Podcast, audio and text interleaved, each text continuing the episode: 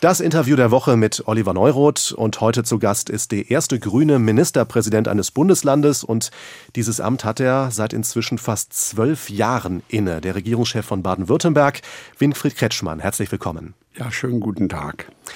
Herr Kretschmann, der Angriff Russlands auf die Ukraine liegt nun etwas mehr als ein Jahr zurück. Die Konsequenzen, die spüren wir im täglichen Leben, hohe Energiepreise, hohe Inflation. Was war für Sie die größte Herausforderung in diesem zurückliegenden Jahr?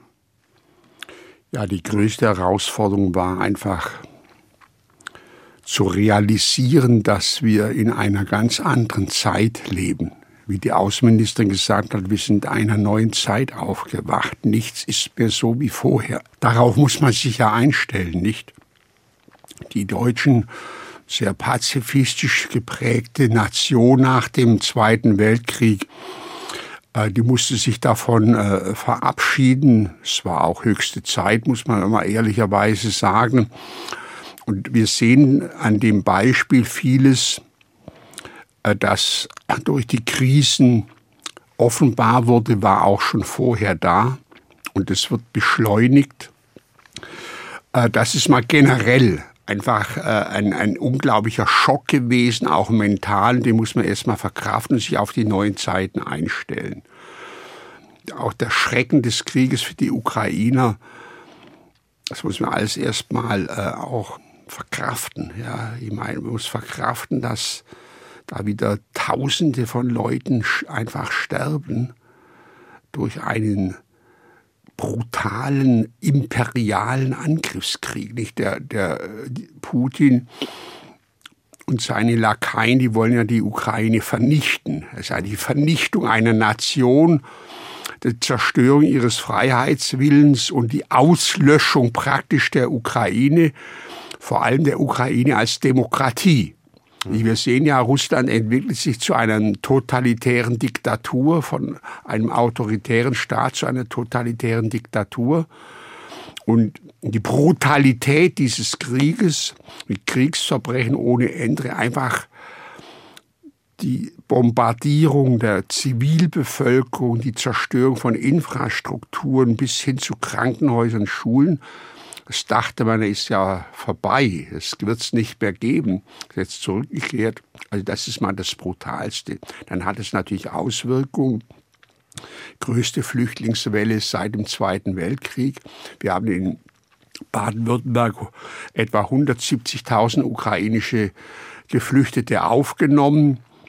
Und man kann wirklich äh, nur glücklich sein, mit welcher großen Solidarität die Bevölkerung reagiert hat, wie auf einmal Wohnungen zur Verfügung gestellt wurden, die bisher leer standen, etwas, was wir in dem Maß gar nicht wussten, wie Leute, die Geflüchteten auch in ihre eigene Wohnung und Behausung und Familie aufgenommen haben, wie unsere Lehrerinnen und Lehrer die, die Kinder integrieren in den Unterricht, 30.000 in Baden-Württemberg, äh, trotz eben Lehrermangel, nicht? Das sind schon ganz große äh, Herausforderungen gewesen, die wir aber gut gemeistert haben. Nicht um die ehemalige Bundeskanzlerin mal zu zitieren, wir haben das geschafft.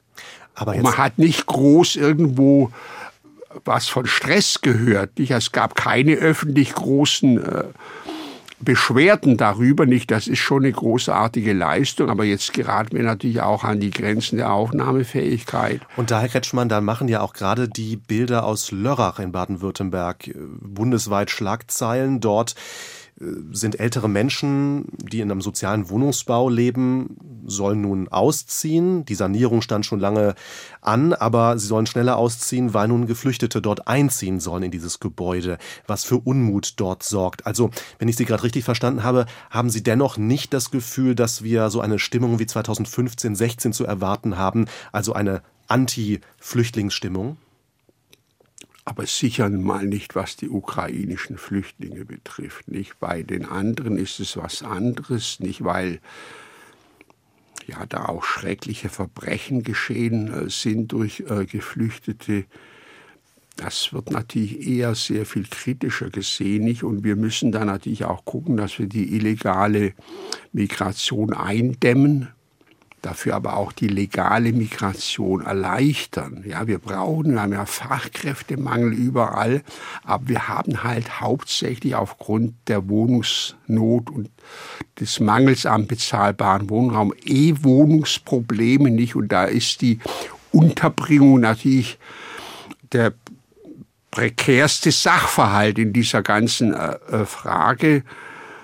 Aber ich meine, Lörrach, das ist jetzt so ein Einzelbeispiel, da ist, glaube ich, eher kommunikativ was schief gelaufen. Nicht? Ja, wie man das eingefädelt wurde, den Leuten hat ja die Stadt äh, entsprechend Ersatzwohnraum angeboten.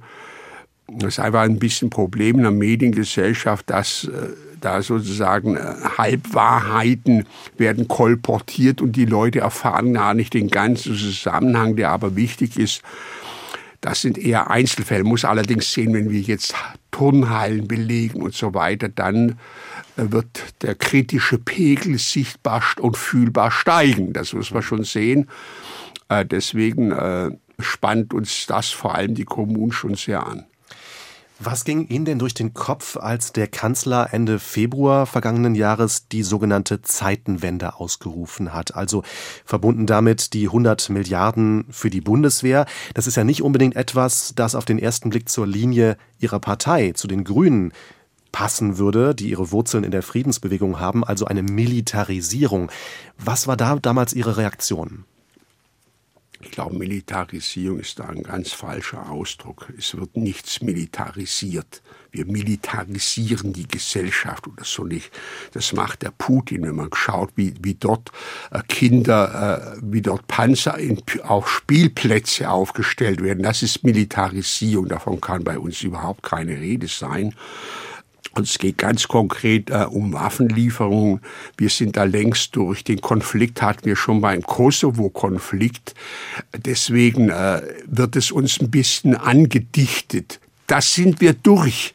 Drum sind wir so klar. Wir hatten den Konflikt unter Joschka Fischer äh, schon äh, beim Kosovo-Konflikt und deswegen macht uns das mal die allerwenigsten Probleme als Partei. Wir sind da aus, einfach klar und es hat einen ganz einfachen Grund. Wir hatten den Konflikt schon mal, den haben wir geklärt in unserer Partei. Es hat auch zu einer Austrittswelle geführt damals, wenn auch zu keiner großen. Und heute wird der Kurs von Annalena Baerbock in unserer Partei ganz breit getragen. Äh, und wir sind da ein ganz zuverlässiger, solidarischer Partner der Ukraine. Also was Kritiker anbringen, von wegen die Grünen würden ihre Prinzipien möglicherweise über den Haufen werfen ein Stück weit, da gehen sie gar nicht mit. Also Waffenlieferungen, Geld für die Bundeswehr ist für Sie vereinbar mit dem grünen Markenkern? Ja, ich meine, die, diese Debatten, das, das sind 40 Jahre her. Da gab es natürlich, sagen wir mal, Entschließung, dass man die Bundeswehr abschafft. Das ist mal längstens vorbei. Und da kramt man wirklich sozusagen nur in, in, in den Anfangszeiten, muss sich die Partei ja erstmal finden musste, wo sie erstmal eine Regierungspartei werden musste. Äh, heute sind wir da klar, wir verraten mal gar nichts. Wir stehen hinterm Völkerrecht und das Völkerrecht sagt, dass ein Staat sich verteidigen können muss. Das haben wir noch mal gar niemals in Frage gestellt. Das äh, finde ich äh, ist einfach rum und da mu muss man nichts rumschauen. Diese diese Wirrungen in unserer Gründungsgeschichte, die sind längstens überwunden. Und wir sind die Partei, die am allerklarsten in diesen Fragen ist. Aber die Bundesregierung ist, ist da auch klar. Wir sind keine Kriegspartei. Wir wollen verhindern, dass der Krieg auf andere Länder sich ausweitet. Äh, das ist ja der Sinn, dass wir keine Kriegspartei sind und die NATO keinen äh, Krieg führt sondern die Ukraine unterstützt. Aber das andererseits ist auch geboten. Da gibt es für mich kein Wenn und Aber. Bleiben wir bei Ihrer Partei, bei den Grünen. Die Spitze der Bundespartei macht sich für etwas stark, das Sie eher kritisch sehen oder man könnte vielleicht auch sagen, was Sie ablehnen, das Gendern. Im Programm zur Bundestagswahl war das bei den Grünen sehr wichtig. 570 Mal ist dort im Programm gegendert worden. Und Sie, Herr Kretschmann, sagen, die Schulen müssen sich an das halten, was der Rat für deutsche Rechtschreibung vorgibt. Fast wortgleich, was auch Friedrich Merz sagt. Ähm, denken Sie da also weniger grün und eher schwarz? Naja, das ist jetzt irgendwie kein Kernthema der Politik. Ich meine, wir haben riesige Probleme und müssen uns jetzt nicht aufamseln an solchen, am Gender-Sternchen. Das halte ich einfach äh, für höchst bedenklich, solche Fragen da immer hochzuziehen. Da kann man diese oder jene Meinung haben. Ich habe persönlich halte da wenig davon. Mehrheit meiner Partei sieht es anders. Es sind ja nun mal Gegensätze, die man leicht aushalten kann. Dass wir uns an Regeln halten, muss selbstverständlich sein. Und das ist es auch, das macht die Landesregierung. Äh, Regeln kann man ändern, die sind, aber solange sie nicht geändert sind, hält man sich an die und stiftet man an der Schule nur Verwirrung. Und das ist einfach logisch. Eine Regierung ist an Recht und Gesetz gebunden und kann nicht einfach Regeln außer Kraft setzen, die allgemein gültig sind. Darüber braucht man überhaupt keinen großen äh, Worte verlieren. Das ist doch selbstverständlich. Wir leben in einer Demokratie. Es sind selbst aufgestellte Regeln, an die halten wir uns. Der Ukraine-Krieg kommen wir zu dem zurück, hat in der Energiepolitik ja dazu geführt, dass Deutschland schnell unabhängig werden musste von russischem Gas. Das hat soweit funktioniert, was wir bisher wissen zumindest. Bundeswirtschaftsminister Habeck will nun möglichst schnell von Gas als äh, Kraftstoff, nenne ich es mal, fürs Heizen auch unabhängig werden, sich davon verabschieden, plant ab dem nächsten Jahr, äh, dass gar keine Gasheizungen mehr verbaut werden dürfen. Sie als Ministerpräsident des Bundeslandes der Häuslebauer, wie soll das funktionieren? Erstmal liegt mir überhaupt nichts vor. Ich beurteile nicht Sachen, die irgendwie durchgestochen werden, ist doch überhaupt nicht geeinigt. Da wird ein völlig unfertiges Papier, dessen Ausgestaltung überhaupt nicht geklärt ist.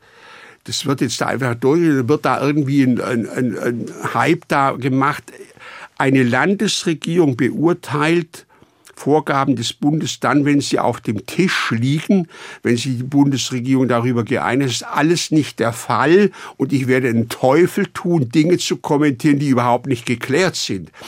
Dass wir auf Dauer nicht mit Gas heizen können, ist doch klar, sonst verfehlen wir die Klimaziele. Ich meine, das steht im Koalitionsvertrag der Koalition drin und es wird umgesetzt und ich weiß jetzt nicht, was da auf einmal für eine Aufregung entsteht. Jetzt hat der äh, Bundesminister ja nochmal äh, aus der Not heraus, weil da was durch, Unfertiges durchgestochen wird, schon einige Klärungen gemacht über Übergangsfristen, über Härtefälle, die Frage der Förderung. Das muss ja alles irgendwie erstmal klar sein, bevor man beurteilen kann, kann man das so akzeptieren oder nicht. Und da das alles nicht klar ist, beurteile ich es auch nicht. Wie sieht denn für Sie das Heizen der Zukunft grundsätzlich aus, wenn Sie sagen, Gas ist kein Thema mehr, zukunftsorientiert gedacht? Äh, wie würden Sie sagen, soll der Einfamilienhausbesitzer, der vielleicht gerade in der Bauplanungsphase ist, also noch nicht gebaut hat, wie soll er sich aufstellen? In der Regel wird, wird man in Zukunft mit Wärmepumpen heizen, also mit elektrisch betriebenen Wärmepumpen. Man wird mit Fernwärme heizen. Wir gehen jetzt in die Phase der Geothermie, zumal bei uns im Rheingraben ein unglaubliches Potenzial gerade zur Wärmeerzeugung. Nicht 40 Prozent äh, läuft da überhaupt zum Beispiel bei, bei, äh, bei fossilen Stoffen in die Wärme erzeugen. Davon muss man wegkommen. Ich persönlich habe zum Beispiel eine Pelletheizung geordert, ist schon geliefert worden, aber noch nicht eingebaut. Die ja, also da gibt es halt ne? verschiedene ne? Möglichkeiten, das zu machen. Ich habe einen Altbau, nicht, der ist zum Beispiel nicht geeignet für eine Wärmepumpe, also gehe ich einen anderen Weg. Ich also, und dann wird man natürlich in zehn Jahren durchaus auch mit Gas heizen, aber eben mit Wasserstoff. Das ist ja auch ein Gas. Ja, also das wird sich alles zeigen. Aber erstmal ist jetzt der Hauptweg für neue Heizung, um die geht's ja. Das ist natürlich erst, sind erstmal elektrische Wärmepumpen. Doch dafür fehlt ja das Personal, gerade die Handwerker fehlen. Also das heißt, äh, wenn die Marschrichtung sein soll, wir wollen diese Technik verbauen, wie soll das funktionieren, wenn wir nicht die Leute haben, die es machen können oder in ausreichender Zahl zumindest? Ist ja klar, ohne Handwerker kann man keine Heizung einbauen. Ja. Das ist dann ein begrenzender Faktor. Das sind zum Beispiel Dinge, die müssen ja berücksichtigt werden bei so einer Gesetzgebung. Ja. Kann ja von niemand etwas verlangen, das er nicht kann. Nicht, weil er zum Beispiel die Handwerker eigentlich nicht bekommt oder weil gar nicht genügend Wärmepumpen da sind. Das alles muss berücksichtigt werden. Das ist alles nicht, liegt alles noch nicht auf dem Tisch. Jedenfalls der Grundsatz, dass man von niemand etwas verlangen kann, das er nicht kann, das stammt schon aus dem römischen Recht und heißt lateinisch ultra posse nemo obligatur. Man kann von niemand etwas verlangen, das er nicht kann. Man kann von niemand verlangen, dass er eine Heizung einbaut, wenn er gar keinen Handwerker findet. Das ist einfach trivial und logisch. Würden Sie sagen, man müsste mehr auf Handwerker aus dem Ausland setzen, also die Einwanderung, was Fachkräfte angeht, vereinfachen? Wäre das eine Idee? Ja gut, wir müssen die legale Einwanderung verbessern, erleichtern, zum Beispiel die Anerkennung ausländischer Abschlüsse. Natürlich brauchen wir in, in allen Bereichen unserer Volkswirtschaft Arbeitskräfte. Äh, wir, wir brauchen äh, Menschen, die jetzt in der Küche arbeiten, in einem Gasthaus bis hin zu IT-Experten und alles, was dazwischen ist. Nicht ohne das äh, wird unsere Volkswirtschaft schweren Schaden erleiden. Wir sind also auf Einwanderung eingewiesen. Das gilt natürlich für Handwerker selbstverständlich auch. Nicht nur auf Bundesebene tut sich viel bei der Energiewende, auch in der Europäischen Union. Ab 2035 darf kein Auto mehr neu zugelassen werden, das Treibhausgase ausstößt. Das Verbrenner aus ist beschlossen. Wie sehr schmerzt das dem Autoland Baden-Württemberg? schmerzt das Autoland Baden-Württemberg nicht. Die ganzen Automobilunternehmen gehen diesen Weg selbstverständlich mit. Also das stellen sich darauf ein, gehen in emissionsfreie Antriebstechnologien. Also das macht mir erstmal keine Sorge. Die Sorge ist der Transformationsprozess selber. Unsere Industrie kann Strukturwandel, aber nicht Strukturbruch. Muss also gucken, dass da keine Brüche entstehen. Äh, das ist nicht einfach, vor allem für die vielen Zuliefererbetriebe, die ich habe. Nicht, die sind eher eher das Problem dabei. Ich sage mal, kleine Mittelständler, die jetzt sagen wir, nur für den Diesel produziert haben, Einzelteile, die müssen ja die Zeit haben, ihr Portfolio äh, zu erweitern und ändern. Da muss Weiterbildung, Umschulung stattfinden, sodass ich glaube, dass in der Summe äh, da gar keine Arbeitsplätze verloren gehen. Man bräuchte heute viel mehr IT-Leute. Die Software spielt heute überragende Rolle in einem Auto. Ich, das sind schon viele Probleme im Einzelnen. Deswegen habe ich einen strategischen Dialog schon vor fünf Jahren begründet. Strategischer Dialog ist ein Gesprächs- und Arbeitszusammenhang, wo alle Akteure drin sind und der ständig Zwischenergebnisse landet. Wir waren vor äh, einigen Wochen in Brüssel, haben da unsere Forderung gestellt, dass der Transformationsprozess so gemacht wird, dass es auch klappt. Zum Beispiel muss ja die Ladeinfrastruktur parallel hochgefahren werden, sonst entsteht da also. Also es ist kein einfacher Transformationsprozess für unsere Wirtschaft. Aber sie ist entschlossen, zusammen mit der Politik den Weg zu gehen.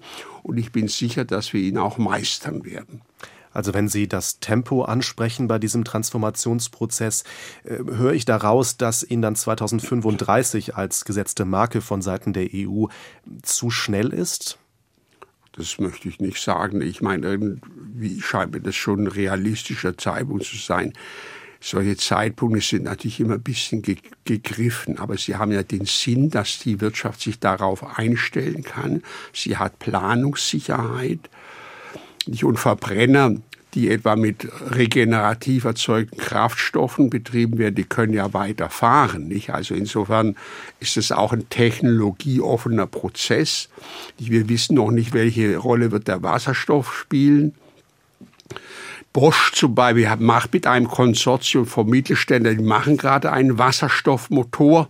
Das ist ja ein Verbrenner Nicht, das macht natürlich nur Sinn mit regenerativ, also erzeugt man also grünem Wasserstoff. Also man sieht, es sind verschiedene Wege, die da gegangen werden. Elektromobilität über die Batterie, über die Brennstoffzelle, Refuels bei Flugzeugen, bei Schiffen, bei großen Trucks.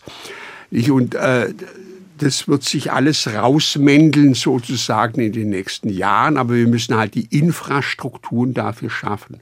Ladeinfrastruktur, ein, ein Netz für die Wasserstoff, äh, den wir in zehn Jahren haben werden, die großen Stromleitungen von Nord nach Süd. Das ist eines der größten Besorgnisse, dass es nicht schnell genug geht. Also wir haben da viele Baustellen, aber wir gehen ja auch entschlossen an die Baustellen ran. Herr Kretschmann, Sie sind seit 2011 Ministerpräsident von Baden-Württemberg. Die nächste Wahl zu einem neuen Landtag steht wahrscheinlich 2026 an und Sie haben schon gesagt, ich kandidiere nicht mehr für die Grünen für dieses Amt. Warum? Ja, ich bin da 78 und äh, ich habe schon für die dritte Legislaturperiode lange überlegt, ob ich das nochmal machen soll soll muss sehen, Ministerpräsident ist ein Amt, das fordert einen jeden Tag viele Stunden. Da muss man fit sein, da muss man auch die mentale Kraft haben, das zu machen, muss da ja ziehen, kann ja nicht nur verwalten, muss ja gestalten. Nicht? Und äh, wir haben ja in unseren Reihen fähige jüngere Menschen, die in der Lage sind, so ein Amt auszuführen. Darum ist es richtig, irgendwann auch mal aufzuhören. Und ich habe die dritte Legislaturperiode deswegen gemacht, weil es der Wunsch meiner Partei war, aber auch der Bevölkerung, die wünschte sich das eigentlich auch, was wir so mitgekriegt haben. Darum habe ich nach reiflicher Überlegung das nochmal gemacht, aber dann ist wirklich Schluss. Apropos, Sie sprechen die Jungen an, beziehungsweise potenzielle Nachfolger. Ein Name, der in der Vergangenheit da immer mal wieder aufploppte, das war der Name Boris Palmer, Oberbürgermeister von Tübingen. Doch ähm, es gab da so einige Verwerfungen zwischen ihm, seinem, seiner Politik und dem, was die Grünen denken. Sind Sie traurig, dass jemand, der mal so eine Art Hoffnungsträger war, nun so mehr oder weniger als Störer für die Partei wahrgenommen wird? Seine Mitgliedschaft ruht noch bis zum Ende des Jahres. Es war einfach ein großer Konflikt, äh, den die Partei mit ihm äh, hatte. Ich meine, er ist ein außerordentlich begabter Politiker, aber er provoziert eben auch gerne.